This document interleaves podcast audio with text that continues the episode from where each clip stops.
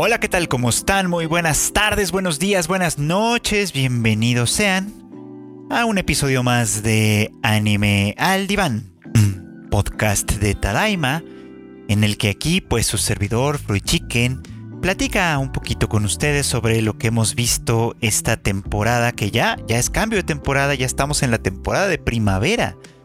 La semana pasada concluimos básicamente con nuestra cobertura de la temporada de invierno 2021, la primera del año, y ahora eh, pues continuaremos con la temporada de primavera de 2021, la segunda del año. Una temporada que viene bien cargada de series, la verdad. La verdad sea dicha.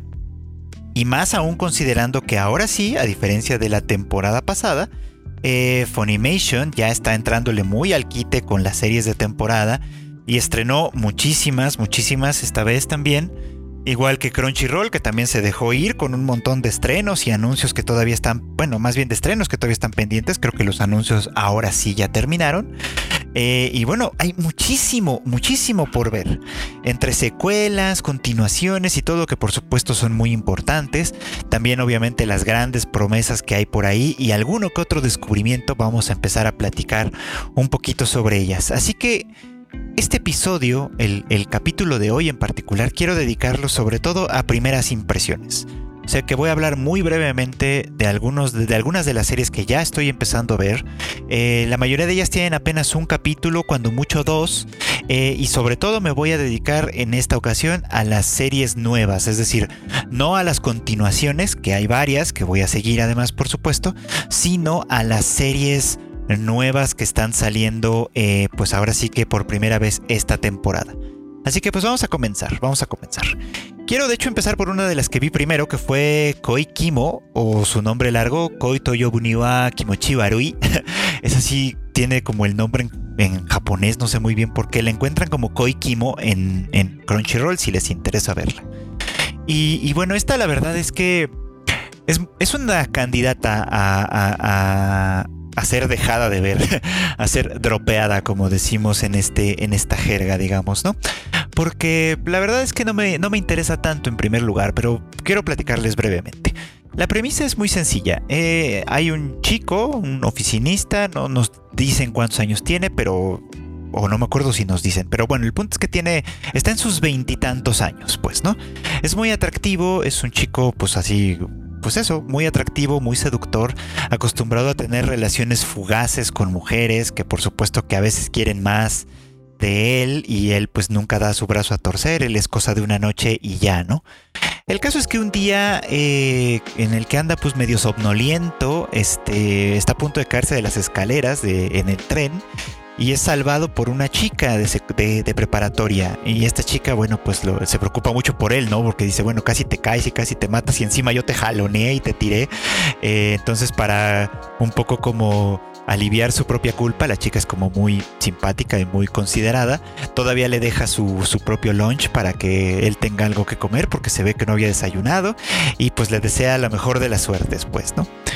Y bueno, pues el vato en principio pues sí se queda un poco como intrigado por, por, por quién es esta chica que de pronto le salvó por lo menos de tener una importante lesión. Y, oh, para su sorpresa, porque así son las coincidencias de los guiones, para su sorpresa, al llegar a su casa tarde después de trabajar, se encuentra que la chica que lo salvó en la mañana es nada menos que la mejor amiga de su hermana menor que va a la preparatoria. Una coincidencia muy peculiar, por supuesto, que a él automáticamente pues lo pone un poco como en deuda, ya sabes, es como de, ah, pensé que nunca iba a volver a ver a esta chica, pero resulta que sí la estoy viendo, entonces quiero ponerme eh, a mano con ella y le ofrece lo único que tiene que ofrecer alguien de su, de su categoría, digamos, que es eh, una especie como de satisfacción instantánea. Le ofrece un beso o incluso ir un poco más allá de eso, lo que sea que se entiende, ¿no? Él, por supuesto, hace esta oferta, primero porque es su patán, y segundo porque eh, es algo que le funciona, es algo que eh, evidentemente muchas otras mujeres no rechazarían de ninguna manera. Y aquí es donde el título de la serie eh, tiene algo que ver porque la chica en vez de responder como responden todas las otras chicas, simplemente le dijo, me, da, me das asco, ¿cómo, ¿cómo puedes decir esto? ¿No? que sería una reacción bastante razonable, pues, ¿no? Por muy guapo y atractivo que alguien sea, un avance de ese tipo sin consideración y sin nada, pues me parece que es una respuesta, pues, apropiada, sensata y que curiosamente produce en él una respuesta que no es ni apropiada ni sensata. Él en ese momento queda prendado de verdad de esta chica, enamorado por así decirlo, ¿no?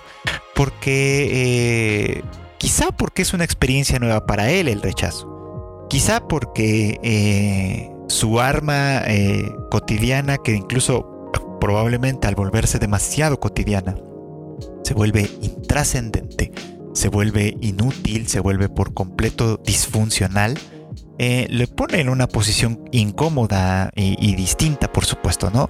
Lo cual tiene este efecto de, generar en él muchísimo interés en esta chica, a partir de lo cual comienza, pues, para decirlo en términos breves, comienza a acosarla. Claro que la serie no nos lo presenta como un tipo eh, desagradable, al contrario, o sea, la serie hace un esfuerzo muy peculiar en presentarnos este acoso como, eh, como algo... Mm, ¿cómo decirlo? Eh, como algo cómico incluso, ¿no? Le manda flores, bueno, de hecho le manda una flor por día, haciendo una alusión al nombre de la chica, que es Ichika, que literalmente significa una flor. Eh, entonces le manda una flor por día para hacer esto, le compra cosas que sabe que le gustan, etc. Obviamente averiguó su teléfono, su domicilio y todo por la hermana, que este es un elemento particular de esta, de esta parte. y bueno, pues en todas sus aproximaciones, todas las veces que intenta acercarse a ella, pues ella simplemente lo rechaza. Lo interesante es que ella no considera que él sea una mala persona, ni mucho menos, al contrario, o sea, no tiene una opinión en realidad tan, pues sí, tan mala de él, no, no lo ve tan crudamente como yo, me parece, no lo ve como un acosador, lo ve como alguien que insiste demasiado, que es, que, insiste tanto, que a veces puede llegar a ser molesto, desconsiderado, etcétera, y que por supuesto, eh, ella no está dispuesta a dar su brazo a torcer, al menos no en un principio, por supuesto. Y, la historia se va desarrollando en los dos capítulos que van. A partir de eso, ¿no? A partir de que él trata de acercarse a ella, ella en realidad no lo permite. Eh, digamos, no, no lo rechaza de una manera como demasiado, demasiado dura, no es tan, ella no es, no es así, por supuesto, es incluso un poquito tímida, podría decirse, pero sí lo rechaza muy claramente, ¿no? Y, cada vez va teniendo como más confianza, de hecho, o sea, si la primera vez lo hizo como con mucha eh, firmeza y claridad, de ahí en adelante va teniendo cada vez más confianza en rechazarlo, cada vez más confianza en ponerlo de patitas en la calle y decirle cosas así como muy claras, no te quiero cerca, no me hables, no hagas esto, no hagas aquello, por supuesto. La parte problemática de esta serie obviamente está en la forma en que se nos presenta, porque claramente esta conducta no tendría que por qué ser aceptable. De ninguna manera, independientemente, todavía no considerando el hecho de que él es bastante mayor que ella y que, bueno, para empezar, e, ella muy probablemente es menor de edad y él seguramente es mayor de edad. Así que empezando por ahí estamos mal. Y siguiendo en adelante, por supuesto, su manera de acercarse a ella, de insistir en obtener su atención incluso, es completamente unilateral. O sea, él, interpreta muchas veces sus rechazos y sus conductas como acercamientos, etc. Y está mal, está feo que la serie los ponga como algo positivo. Creo que eso es algo que sí valdría la pena estar atentos y seguírselo cuestionando, porque el hecho de que lo presente como algo cómico, pues obviamente eh, el objetivo es hacernos reír y, hacernos pasar un buen rato. Y creo que en ese sentido lo medio logra. Es, la serie es entretenida. Las expresiones de él y de ella son cómicas, etcétera. Pero siempre hay que tener en cuenta esto, ¿no? Que, que hay un punto en el que él está rompiendo en realidad una barrera que no debería por muchas razones. No solo la legal, que ya hemos dicho que es importante, sino también una que tiene que ver literalmente con el consentimiento de ella. Ella en ningún punto está consintiendo que él se le acerque. Y todo parece indicar que eventualmente la va a ir convenciendo o va a ir eh, eh, suavizando un poquito como su rechazo, poquito a poquito, a medida que él vaya mostrando que no es tan malo como parece en primer lugar, que no es tan ruin, que no es tan patán como parece en primer lugar. Y esto lo sabemos en realidad por la hermana menor. La hermana menor que ha sido como su alcahueta, ha sido su cómplice un poquito porque ella es quien le ha dado información de Ichika, quien le dio el teléfono, quien le dio la dirección, etc. Eh, ella lo hace porque parece ver una oportunidad ahí para su hermano, una oportunidad de mejora, una oportunidad de convertirse en alguien diferente de lo que ha sido toda la vida, que ella evidentemente desprecia y rechaza también. Pero al verlo actuar de una manera tan distinta, en el interés que tiene con Ichika, creo que lo, a ella también lo, la conmueve, perdón, de alguna manera. Y es por eso que se ha convertido en su cómplice. Así que me gustó mucho que al final del segundo episodio también le dijera esto, ¿no? O sea, yo te estoy ayudando, morro, pero eh, tú haces algo de más, tú cruzas una línea que no deberías, aunque ya la está cruzando, pero bueno, tú cruzas una línea de más y se cancela mi apoyo a partir de ese momento pierdes todo, todas las posibilidades, por lo menos desde mi lado, ¿no?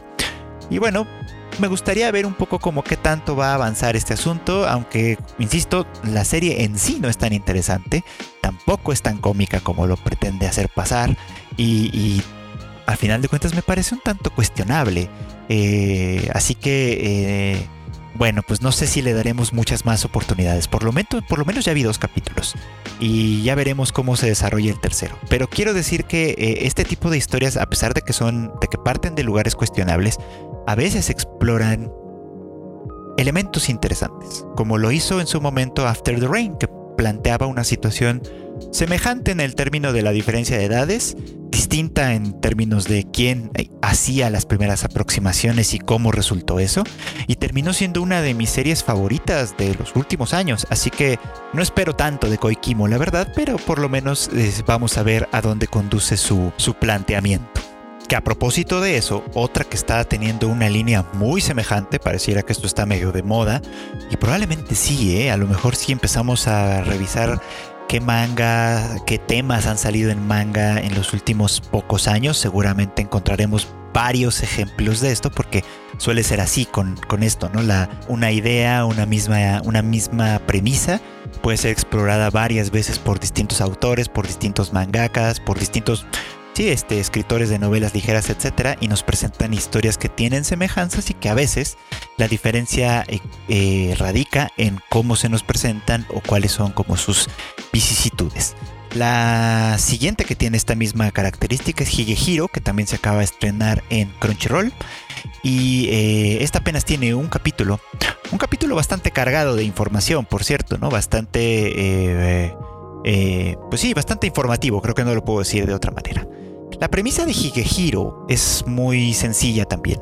Estamos, eh, nuestro protagonista es un chico llamado Yoshida, él sí se nos dice que tiene 26 años de edad, trabaja en una compañía, ya es todo un salaryman como tal, y ha estado enamorado desde hace algún tiempo de una de sus compañeras de trabajo. Entonces en la primera escena lo vemos eh, pues disfrutando el final de una rica y elegante cena con esta chica, y al final hace la pregunta, ¿no? Eh, pues vendrías conmigo a casa o, qué, ¿no? Y, la chica pues le dice claramente que pues qué pena, pero eh, ella no, no lo ha dicho públicamente, pero tiene novio, lo tiene desde hace tiempo. Y pues básicamente eso cancela todas sus esperanzas, desde luego. Y bueno, pues es una tragedia. Una tragedia para nuestro pobre Yoshida, que acto seguido llama a su mejor amigo, un chico joven también, pero ya casado, para que al, calor de unas cuantas cervezas él pueda despotricar de todos sus sentimientos rotos y sus ilusiones rotas y etcétera, etcétera, etcétera. Total que se hace tarde, como suele pasar, y Yoshida camino a casa eh, en, una, pues, en una calle medio solitaria, descubre a una chica eh, de preparatoria, se puede saber porque lleva su uniforme puesto, eh, acostada, eh, perdón, sentada eh, a la luz de un, poste de luz. Y, bueno, pues él en su papel como de adulto responsable le dice a la chica que no es, no es este, seguro quedarse ahí, que mejor se vaya a su casa, que etcétera, que una adolescente como ella no tendría nada que estar haciendo en la calle a esas horas, por supuesto, ¿no? Y la chica le dice que pues básicamente huyó de casa, no tiene dónde quedarse, y que eh, pues le ofrece quedarse, que, que si él la deja quedarse en su casa, eh, ella podría pues acostarse con él, tener sexo con él, básicamente, ¿no?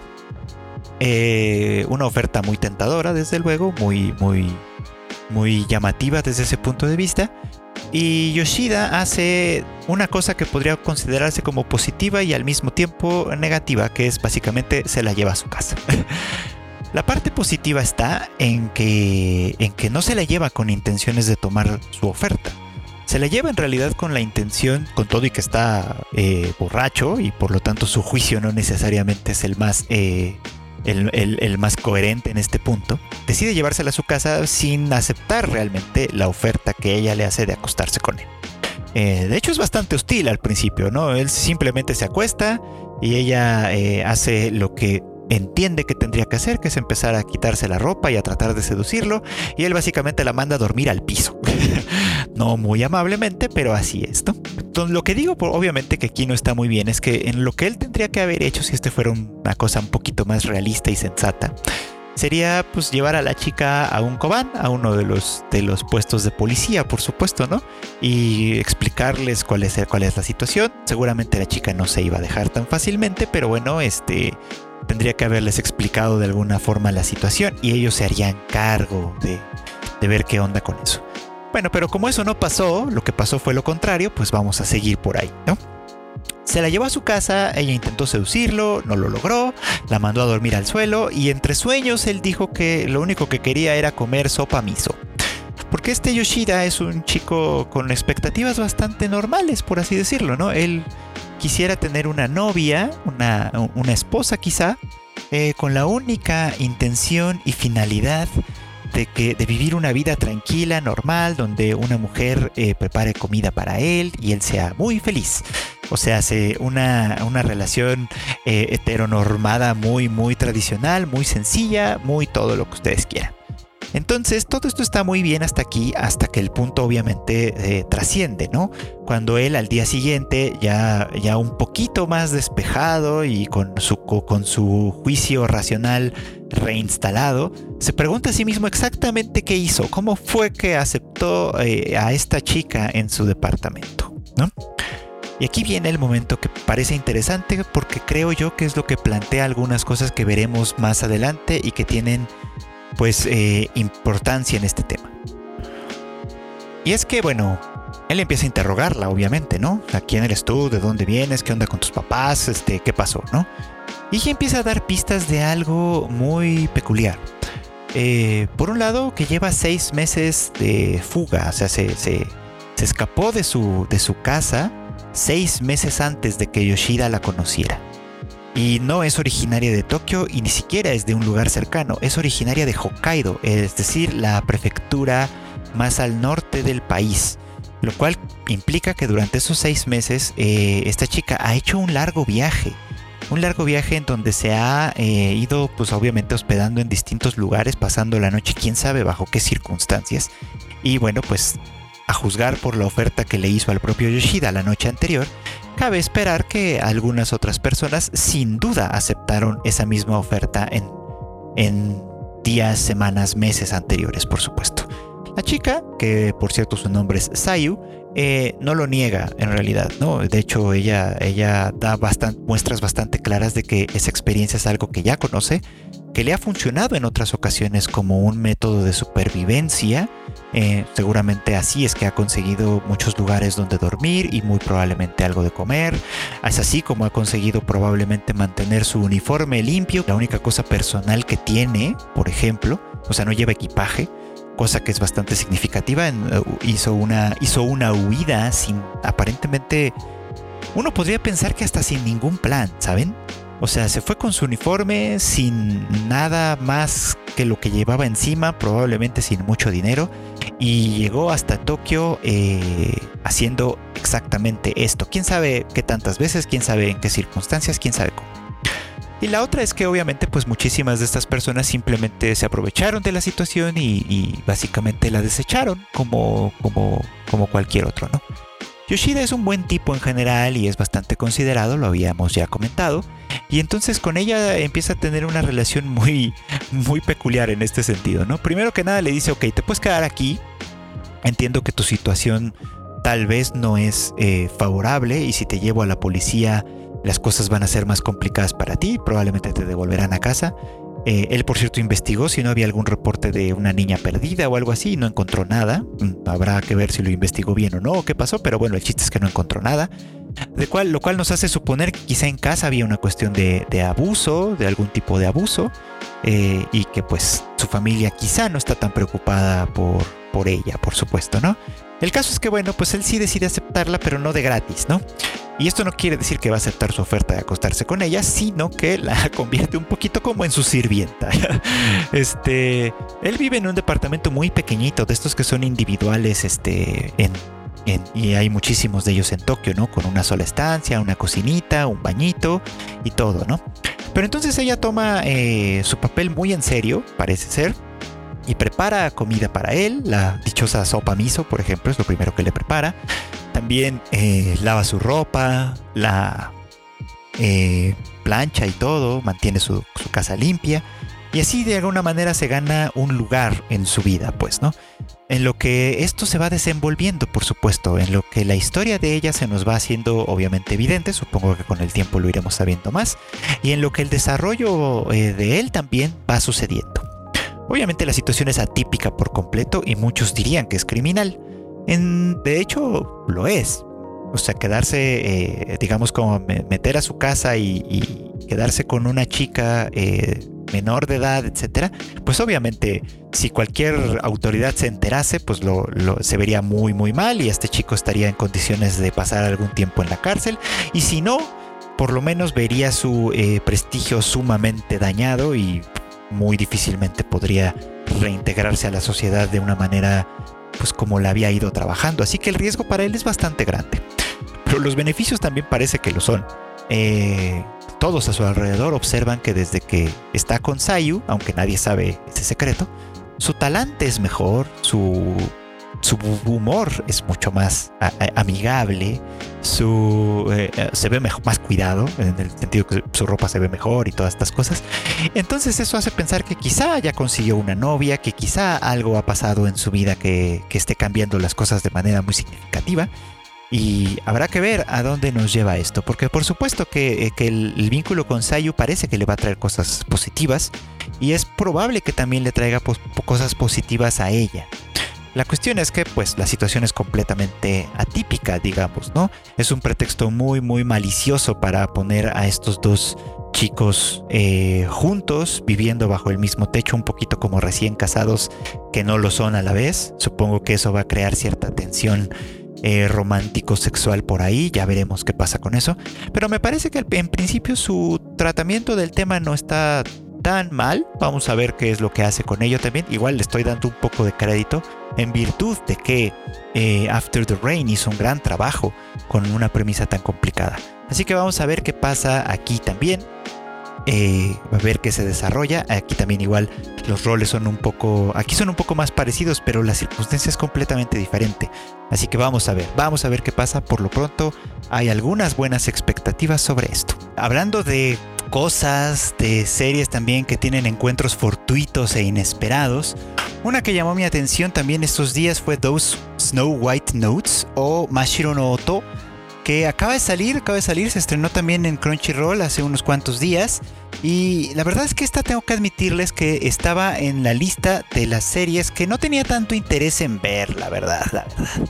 No les voy a mentir, no le tenía tantas ganas y todavía no sé si la voy a continuar. Pero de entrada me pareció bastante interesante lo que quería plantear. Esta es la historia de un chico que, eh, pues, inspirado a tocar el shamisen por su abuelo, que, es que era un virtuoso, eh, pues decide seguir sus pasos. El problema es que al morir su abuelo, eh, él se enfrenta a un problema muy de los artistas de pronto, ¿no? Y es que toda su vida eh, mientras practicaba para convertirse en un intérprete de shamisen, eh, lo que pasó con él fue que su abuelo, eh, bueno, más bien estuvo siguiendo, estuvo imitando, tratando de imitar el sonido que hacía su abuelo.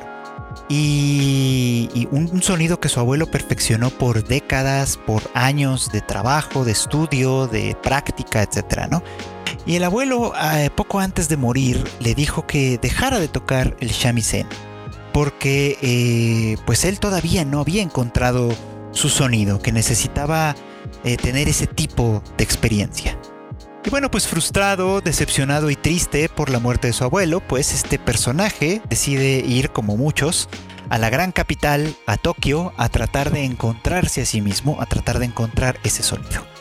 Y ahí conoce a una chica, a una chica que, pues que está tan perdida como él, tratando de seguir una carrera artística que no se le da, siendo abusada económicamente por un novio, pues más bien medio inútil, medio etcétera, que encima le engaña y todo. Entonces, este, pues ella inspirada un poco como por este chico que tiene mucha pasión por lo que hace, que tiene, que, que, que pese a su sensación de fracaso, eh, logra expresarse a través del shamisen de alguna manera que sí impacta de forma muy importante. Ella también decide empezar a moverse, eh, dejar de engañarse a sí misma y moverse en otro lugar. Lo que me parece raro de esta serie, tengo que decirlo, es que eh, yo sentí que se acababa en el primer capítulo tal cual. O sea, yo pensé que las cosas suceden de tal manera y con tal vertiginosidad que eh, yo pensé que se iba a acabar. Y no, o sea, eh, de alguna manera logró concluir y dejarnos una especie de cliffhanger que no me quedó muy claro y que quién sabe a dónde vaya a seguir. Así que no tengo tantas expectativas de continuar con esta historia. Me llamó la atención un poco como lo que planteaba y su estilo narrativo, que era un poco como disperso quizá.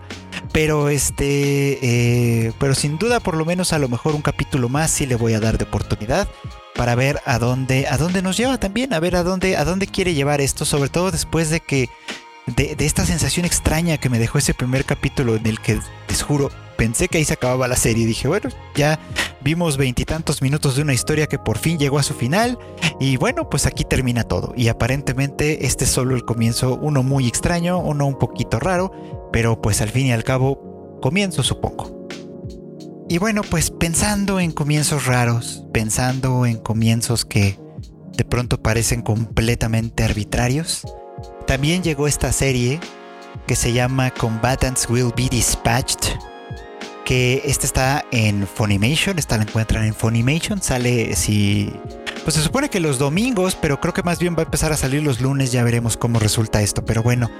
Eh, de esta sí esperaba que fuera un poco random. Aquí el el tema es que eh, a veces las credenciales de, entrada ayudan a, hacerse una idea de algunas cosas. Y en el caso de Combatants Will Be Dispatched, estamos hablando de una historia creada y concebida por la misma mente que nos regaló Konosuba. Que bueno, pues ustedes lo saben. Y si no, pues aquí se los cuento. Es uno de mis de mis series Isekai eh, favoritas, que es de verdad un montón de comedia, un montón de diversión. Es una gran serie, si no la han visto, chequenla ahí en Crunchyroll. Pero bueno, pues aquí tenemos una serie eh, del mismo autor, eh, en un tono un, un, poquito diferente, quizá no es exactamente lo mismo que nos planteaba Konosuba de ninguna manera, aunque sí tiene elementos parecidos, ¿no? Tenemos un protagonista un poquito pervertido, por supuesto, ya saben, es, es este del pervertido cómico es un tropo tan común que de pronto ya no, ya no extraña, ¿no? Pues, ¿no? Que eh, aparentemente forma parte. Eh, este es nuestro, el agente 6, su nombre es agente 6, tal cual. El agente 6 forma parte de una, eh, pues de una compañía como paramilitar y al que se le ha encomendado la misión de una misión de reconocimiento. A través de un teletransportador de dudosa calidad y procedencia, lo transportan a él y a un, y a un androide humanoide este, a un mundo distinto con la esperanza de poder eh, pues hacer un viaje de reconocimiento, identificar eh, estructuras políticas, vida inteligente, enemigos probables, recursos eh, militares, naturales, de cualquier tipo, para eventualmente colonizar, para eventualmente conquistar quizá. Y así este personaje que pues al principio tiene una actitud que oscila entre sí estoy dispuesto a hacer esto, no estoy dispuesto a hacer esto, no lo quiero hacer, eh, sí soy un fregón que puede hacerlo todo absolutamente, no, no lo soy, no quiero verme implicado en esto, en, en una cosa que va así como muy, muy de esa manera. Él y su androide acompañante que es bastante mordaz y sarcástica a la hora de hacer comentarios. Y por supuesto esta asociación recuerda un poquito como a la, química eh, que, que, llegaron a tener en su momento Kazuma y Aqua. Va a ser muy difícil no hacer la comparación con una obra anterior. Pero aquí, bueno, pues estos dos están en un mundo nuevo eh, eh, donde los dos son completamente extranjeros, ninguno conoce nada de este, de este lugar, de este sitio, ninguno está al tanto de cómo funcionan las cosas aquí. Y muy pronto se, ven, se meten en problemas, obviamente, ¿no? Primero por, por no estar debidamente equipados para enfrentarse a los posibles peligros que les asolan. Después, pues son involucrados también en una guerra que existe entre el reino humano que con el que contactan primero por supuesto y un reino vecino aparentemente liderado por un rey demonio también en ese sentido todo esto de pronto es muy familiar en estos medios, pero aquí como no tanto con un enfoque mágico, aunque sí lo tiene, como con un enfoque más bien como futurista, con armas, con, con tácticas militares, etcétera, etcétera, ¿no? El caso es que la gente 6, que es bastante estúpido de pronto, pero al mismo tiempo bastante capaz, ¿no? Logra ganarse las simpatías de la princesa y es, y es puesto al mando de un, eh, de un equipo militar, por supuesto, ¿no? Obviamente eh, la alianza de él y, de su androide, la, pequeña hermosa androide, como se describe a sí misma, este, eh, la alianza de estos dos con el reino humano promete traernos muchas aventuras divertidas, mucha diversión, mucha risa probablemente, y ya veremos. Eh, obviamente creo que aquí la comparación siempre va a ser un poquito como con Konosuba, por, ser un poquito como su ancestro quizá, pero espero que por lo menos tenga una identidad propia. O sea, si pudiera hablar de algunas expectativas, de algunas eh, impresiones que me gustaría que tuviera, me gustaría que a pesar de tener la importante influencia de ser del autor de Konosuba, eh, esta serie Combatants Will Be Dispatched tenga también su propia identidad y logre encantarnos con este asunto. Por lo pronto, pues sí, ya hubo una referencia a Konosuba muy directa, ya la verán si no han visto todavía la serie.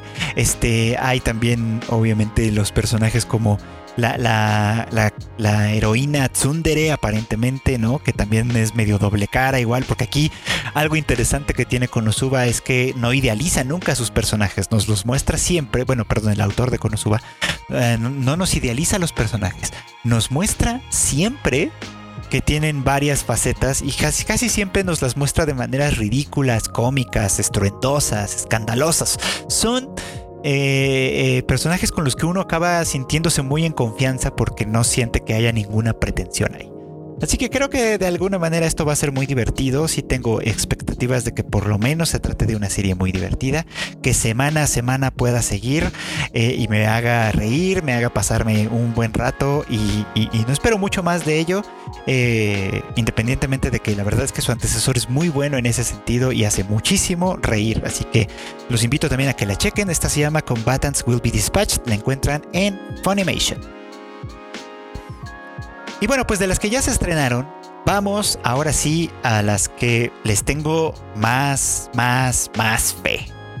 Porque sí, sí, por supuesto que uno empieza ya desde los primeros episodios a ver cuáles van a ser las que con mayor interés se van a seguir, cuáles van a ser las que, mm, pues sí, las que de alguna manera prometen más que, que, que, o por lo menos en las expectativas de uno. Hay todavía varias sin estrenar y eso obviamente ya ya será momento de hablar de ello en otro, en otro podcast, pero de las que ya se estrenaron, una a la que le tenía muchas esperanzas y no creo que decepcione va a ser Farewell My Dear Kramer, una serie del mismo autor de Your Lie in April, que por supuesto a todo el mundo le trae un poco como de flashbacks de terror, porque es como de, bueno, este, nos estamos enfrentando a una historia triste, desgarradora, como lo fue aquella en su momento, o será un tema completamente distinto, aunque sea del mismo autor.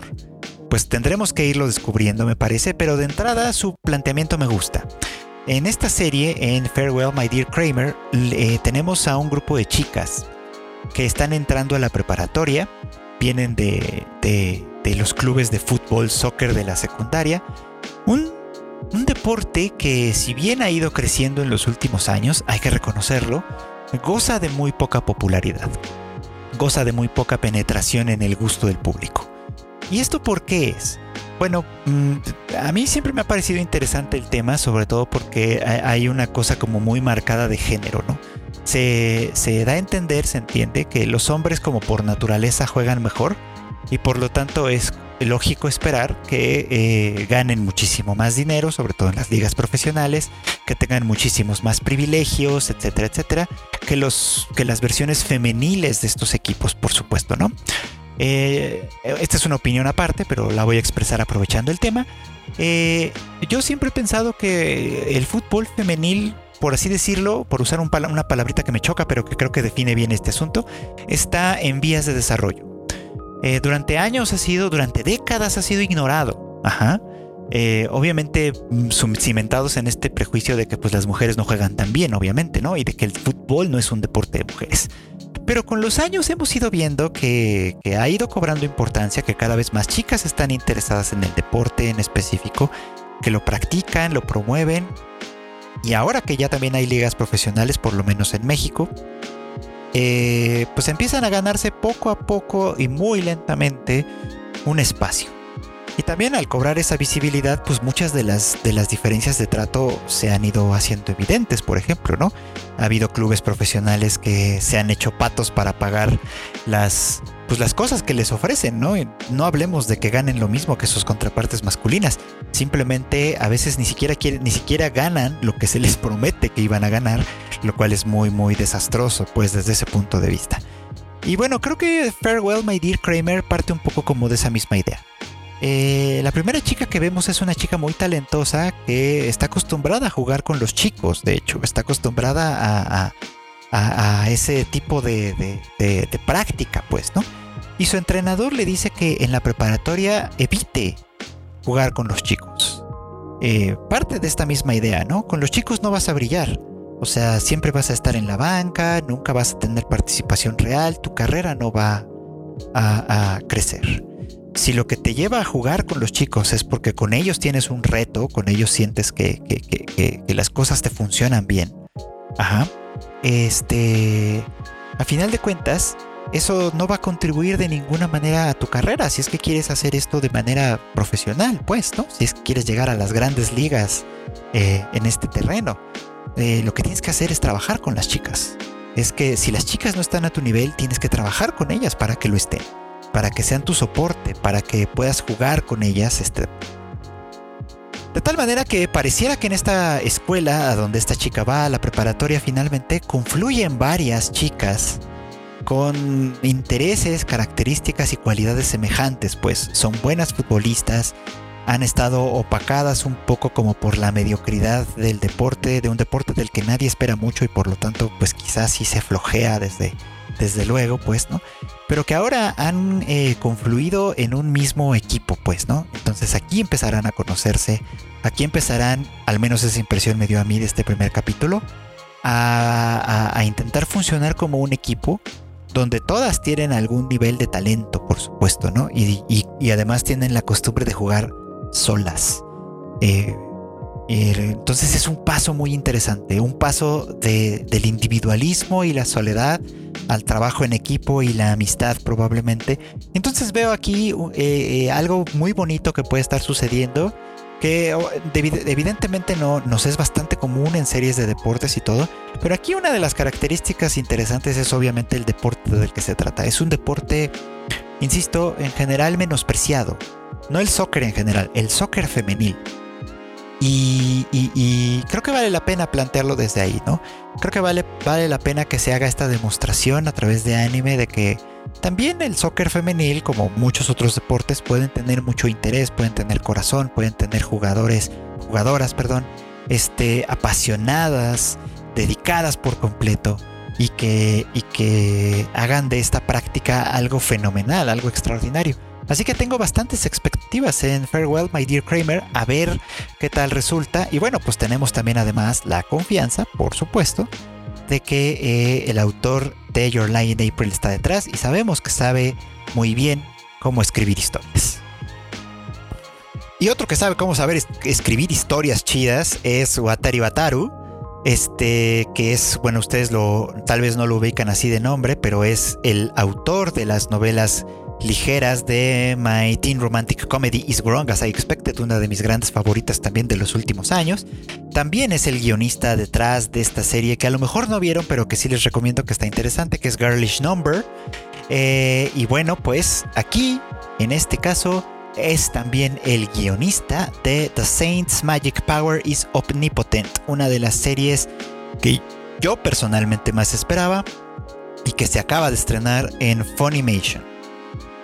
No solo es el nombre de Batari Bataru que está ahí eh, implicado, sino también la Seiyu principal, la Seiyu protagonista es Yui Ishikawa, que también se ha ido ganando nuestros corazones al darle voz a Violet Evergarden, a darle voz a mi casa Ackerman en Attack on Titan. Y ahora pues eh, le da voz a la protagonista que es una chica llamada Sei. Eh, una oficinista que este es un Isekai, por lo tanto, en algún punto completamente arbitrario de su vida es invocada a otro mundo, como suele pasar. En este caso, ella es invocada como una santa, esa es un poco como la palabra que usan para describirla. Y de hecho no la invocaron solo a ella, también invocaron a otra chica al mismo tiempo. Eh, en este mundo al que, al que estas dos chicas son invocadas, eh, es un mundo en constante amenaza. Hay un, miasma, una especie como de neblina oscura, de la cual probablemente se nutren o algo así bestias malignas, hay que mantener a raya, que, hay que mantener lejos del mundo humano para que, pues, obviamente, pues, tal cual, los seres humanos puedan vivir tranquilos y en paz. Y este, y bueno, pues este es el papel de la, de la santa, ¿no? La santa que es invocada y que tiene poderes mágicos, por supuesto. Eh, por eso es que hay un ritual de invocación y toda la cosa. Esto, pues su deber para con el reino es hacerse cargo, ayudar en esto. O al menos eso se entendió. Porque una vez que fueron invocadas estas dos chicas y ante la sorpresa de todos, el príncipe de este reino llega e ignora por completo a Sei. de una manera que podría considerarse, si no hostil, cuando menos bastante grosera. La ignora por completo en favor de la otra chica. Ajá. Es decir, se lleva a la otra chica con él y, y, de alguna manera parece que por allá se va a desarrollar alguna otra cosa y Sei queda por completo ignorada invocada a otro mundo del que no sabe nada, sin saber absolutamente qué hacer. Al principio pasa algún tiempo en el palacio, sin perdiendo el tiempo, sin, sin, sin, hacer nada de provecho. Obviamente, pues el reino aparentemente se hace cargo de ella, pero pues no le da ninguna función, ningún rol en específico, la tienen completamente ignorada. Y entonces esta chica decide, eh, pues, pues hacer algo con su tiempo y empieza a salir a pasear. Obviamente salir hacia la ciudad y todo pues es demasiado riesgoso para ella considerando todas las circunstancias, pero pues por lo pronto en las cercanías del castillo y etcétera pues puede ir conociendo un poquito cómo está el mundo. Y así es como entra en contacto con un centro de investigación que se dedica a trabajar con pociones. Eh, ya saben, recuperan plantas, flores, etcétera, etcétera. Y mediante eh, un proceso eh, pues, de elaboración que implica algo de magia, por supuesto, crean pociones de distintos niveles. Ahora, la cosa aquí es que ella manifiesta un interés, primero, muy importante en este asunto de la creación de pociones, y segundo, un talento sin igual. No solo aprende rápido a hacerlas, sino que la efectividad de sus pociones es mayor que la de cualquier otro, ¿cómo se dirán los que hacen pociones? Bueno, de que las de cualquier otro creador de pociones, vamos a ponerlo así. Lo cual empieza a llamar la atención, obviamente, ¿no? Porque eh, cabe la probabilidad entonces de que el príncipe haya cometido un error fatal en no prestarle atención o no hacerse del favor de la buena voluntad de Sei, cuyo poder mágico parece superar con creces cualquier expectativa que se tenía de ella. Así que bueno, por lo pronto ella que había sido ignorada y ninguneada, etcétera, y que por su propia cuenta encontró algo que hacer, algo que le interesaba y le apasionaba, pues ahora parece ser que se va a meter en más problemas sin deberla ni temerla, simplemente por un error de cálculo de parte de aquellos que la invocaron. Pero por lo pronto vamos a ver, la verdad es que me gustó mucho el tema, el tono de la serie es bastante amigable, apacible. Me gusta mucho escuchar a Yui Ishikawa en un papel que por primera vez no parece estar sufriendo demasiado, sino que tiene cierta alegría, cierta buena disposición para con las cosas, tiene cierto pues tiene cierto gusto en todo esto, por supuesto, ¿no? Y creo que es algo que vale la pena mucho ver, así que creo que es una de las que voy a seguir con más interés esta temporada. Eh, repito el nombre, The Saints Magic Power is Omnipotent, la encuentran en Funimation. Y en Funimation también ya se estrenaron dos capítulos, aunque fue un estreno un poco atropellado, pero bueno, un estreno al fin y al cabo. The BB Fluoride Ice Song, que es una historia muy interesante realmente. Esta también, como algunas otras de las que he mencionado aquí, trae algo de currículum previo, digamos. Por, un una parte es, eh, es, desarrollada por Wit Studio, el estudio que abandonó Attack on Titan y que ahora se dedica a muchas otras cosas, entre ellas esta serie. Y segundo, es una obra de Tapei Nagatsuki, el autor de ReZero que también es autor de otras de otra serie de anime que no, hemos tenido oportunidad de ver en nuestro país que se llama Warlord, Warlords of Sigridrifra o como se pronuncia eso. tenía una, una, gramática, bueno, tenía estaba escrito medio raro, pues. El caso es que, eh, bueno, esta serie original de Nagatsuki eh, plantea un mundo en el que convivimos cotidianamente con inteligencias artificiales. Y la verdad es que lo que va planteando es muy interesante. Creo yo que tiene mucho potencial para algo, para algo emocionante. Eh, en este mundo las inteligencias artificiales son muy eficientes porque eh, se les ha diseñado de una manera muy particular y es que tienen cada una de ellas tiene una misión y su misión es como su directriz primaria a través de la cual viven y resuelven cosas, ¿no? Eh, pero hay un movimiento político que se está gestando aquí, que se está moviendo que busca darles individualidad a las inteligencias artificiales. Y por darles individualidad quiere decir darles nombre y reconocerles derechos humanos, dice. Todavía no queda muy claro exactamente qué consistiría eso de reconocerles derechos humanos. Pero lo que sí es que en el futuro, en un futuro distante, este, este reconocimiento de derechos se traduce en un genocidio, se traduce en una revolución en una revuelta más bien, en la que las eh, inteligencias artificiales toman el control de todo, de, todo el poderío militar que hay y exterminan a la humanidad. Esto ocurrirá 100 años después de nuestra historia. ¿Cómo sabemos esto? Lo sabemos porque una inteligencia artificial construida en ese tiempo es enviada al pasado para ponerse en contacto con Diva, una inteligencia artificial de 100 años atrás, de ese futuro catastrófico, eh, que, es la primera en tener una forma humanoide, eh, la primera en, tener un poquito como más de ciertas habilidades que otras inteligencias artificiales no tenían, etc. Y esta inteligencia artificial que adopta el nombre de su creador, Matsumoto, eh, viaja al pasado con la finalidad de reclutar la ayuda de Vivi y evitar la catástrofe que sucederá 100 años después es interesante. Esto es muy muy interesante porque obviamente pues implica varias cosas de ciencia ficción que siempre nos han gustado, que es el viaje en el tiempo, obviamente, eh, la cuestión de, la, la, rebelión de las máquinas, que es un tema sumamente este, desarrollado en toda la tradición cyberpunk, que pues obviamente en anime conocemos muy bien, en anime y manga, perdón, conocemos muy muy bien, con cosas como por ejemplo Battle Angel Alita, que fue uno de sus grandes clásicos, con Ghost in the Shell, eh, con Akira incluso también, por supuesto, este, que conocemos muy bien, pues, ¿no? Entonces Vivi va a tomar un poquito como este lado también, eh, con la asociación primero de Matsumoto, que tiene una misión mm, muy específica en eso de intervenir en el pasado, y con Vivi, que, cuya función original, cuya misión original era sencillamente la de ser una especie de idol, cantar para hacer felices a todos, ¿no? Y esta Vivi, antes de conocer a Matsumoto, tiene una relación amistosa con una niña que le, que le, que le tiene mucha fe.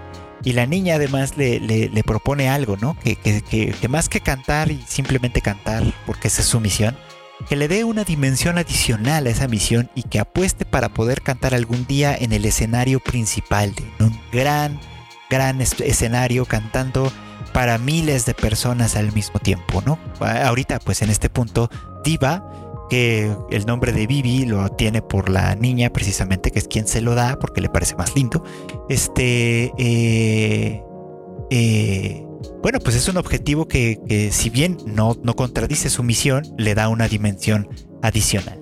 Y ahora pues también, ¿no? O sea, el hecho de rebelarse de alguna forma contra el futuro y de intervenir con la dirección de Matsumoto en esta posible revolución, este, pues vamos básicamente, eh, tiene como objetivo eh, último, al menos para Vivi, el de poder cumplir con esta misión que es el de cantar en el escenario principal. No podrá llegar a hacerlo nunca si eh, la historia se desbarranca y la humanidad es exterminada. Para ello necesita salvar a la humanidad para poder cumplir con su otra misión, con la misión que de verdad le da eh, sentido a su existencia. Y creo que uno de los temas importantes del cyberpunk siempre ha sido eso ¿Qué pasa cuando la tecnología nos provee de posibilidades que antes no existían? Eso siempre se pone en términos positivos. Siempre es como de, pues por supuesto, ¿no? La tecnología mejora nuestras vidas, eh, eficientiza eh, o hace más eficiente pues nuestro existir en este, en este mundo, más cómodo incluso. Lo, lo hace, nos lo hace mejor. Cosa que obviamente el cyberpunk siempre ha cuestionado. y, y lo hemos visto en muchísimas, y no solo el cyberpunk japonés, lo hemos visto también en, en películas y series eh, occidentales, etcétera, ¿no? Que cuestionan esta parte, que cuestionan cuando la tecnología nos supera y no somos capaces como humanidad de llegar a ese, de interpretarla y ponerla de verdad a nuestro servicio, por así decirlo, ¿no? De hacer uso de ella y no hacer que ella nos use a nosotros, ¿no? Cosa que, hoy es un tema súper vigente desde, desde que podemos decir sin temor a equivocarnos que a veces nuestros teléfonos son más smart que nosotros mismos, que eh, mucha de la tecnología que tenemos y de la que gozamos todos los días contribuye a la opresión de otros también, etcétera. En fin, un montón de cosas que ya están en la mesa en, nuestra, en nuestro presente, pero que estas historias siempre nos permiten imaginar un poco más allá y reflexionar un poco más allá. Así que, nuevamente, tengo grandes expectativas de Bibi Fluoride Ice Song que se acaba de estrenar en Funimation. Les invito a que ustedes ya también la vean, ya están los primeros dos episodios. Y al parecer el tema de los subtítulos que fue muy atropellado en, eh, el primer momento ya también está corregido. Y bueno, quiero cerrar esta emisión con una de las series que más me sorprendió, que, que sí me llamaba la atención un poco como por lo peculiar que se veía desde el anuncio el anuncio de esta serie se hizo durante la transmisión de los Anime Awards de Crunchyroll y pues es una serie que efectivamente se transmite a través de Crunchyroll. Estoy hablando de Odd Taxi. Una serie que pareciera que se inserta también. Les digo que, de pronto esto viene como por olas, ¿no? Ya hemos, ya desde que tuvimos Beastars, por ejemplo, y el gran hit que fue Beastars. Eh, después vino eh, Brand New Animal o BNA, por supuesto. Y ahora tenemos Odd Taxi. Una serie que también eh, eh, es de un, animales antropomorfizados. En un mundo de animales, pues, donde, donde la sociedad humana está reflejada a través de ellos de alguna forma. Aquí lo interesante, peculiar, es que los personajes todos parecen ser un poquito como mm, misteriosos, oscuros. Nuestro protagonista es un taxista, de ahí el título, que parece en general bastante hostil, pero tiene observaciones muy, muy eh, finas y muy detalladas sobre las cosas que ve y las cosas en las que en las que está involucrado, pues, ¿no? No es para nada simpático y los amigos que tiene, pues aparentemente están acostumbrados a esa forma extraña de ver las cosas. El caso es que, pues como suele pasar con los taxistas que andan de aquí para allá y que conocen toda la ciudad, también pues son personas y personajes que se enteran de muchas cosas. Y entre las historias que escucha, los clientes que tiene, las interacciones que tiene, se va develando un misterio que parece, en el que parece estar implicada la desaparición de una chica, de una chica joven, pues, ¿no? Que la última vez que se le vio fue subiéndose a un taxi, precisamente. Entonces aquí las motivaciones, interacciones de los personajes es algo a lo que hay que prestarles muchísima atención, porque parece que la serie primero nos va a llevar por un misterio que hay que develar quién está diciendo la verdad y quién está diciendo la mentira, para a final de cuentas mostrarnos los claroscuros de una sociedad en la que pues eh, las cosas no son tan perfectas como quizá en un primer momento podrían aparentar ser. Esta todavía tiene muchísimo que prometer, muchísimo que avanzar, pero la verdad es que quedé encantado, fascinado con el trabajo del primer capítulo. El estilo de animación y de narración es completamente distinto a lo que estamos acostumbrados y me parece que está subiéndose pues a esta, a esta, a esta moda, a esta fama, digamos, de, a, este, a este movimiento de hacer historias con animales que creo que permiten cierta flexibilidad, permiten que funcionen como las fábulas de antaño, ¿no?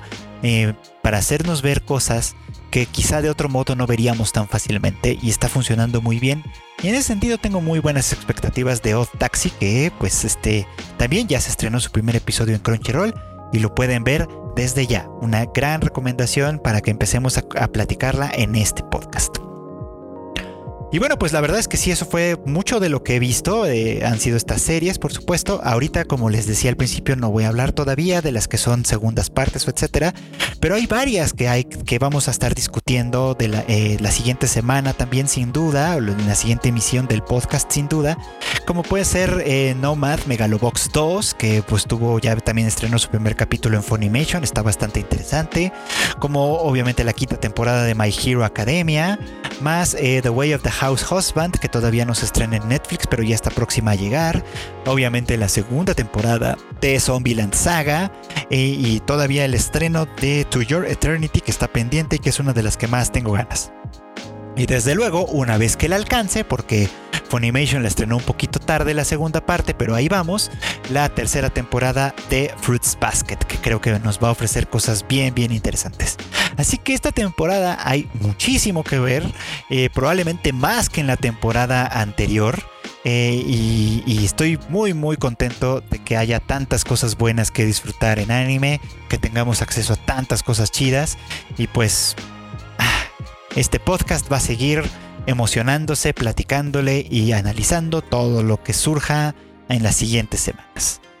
Quiero terminar pues esta emisión agradeciéndoles nuevamente a todos los que me hacen el favor de haberse suscrito y que escuchan este podcast semana a semana. Ya saben que a mí me encuentran como Free Chicken en todas mis redes sociales, principalmente en Twitter, pero de cuando en cuando también en TikTok y alguna vez en, en Instagram, ocasionalmente. Este, y bueno, pues eh, estos últimos minutos simplemente para decirles también que chequen los otros eh, proyectos que tenemos en Tadaima, el Rage Quit de Marmota IQ que se emite todos los martes.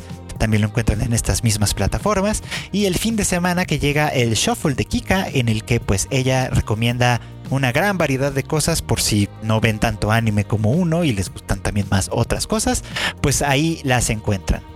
Por mi parte pues es todo, muchísimas gracias nuevamente y nos volvemos a escuchar en el siguiente anime al diván.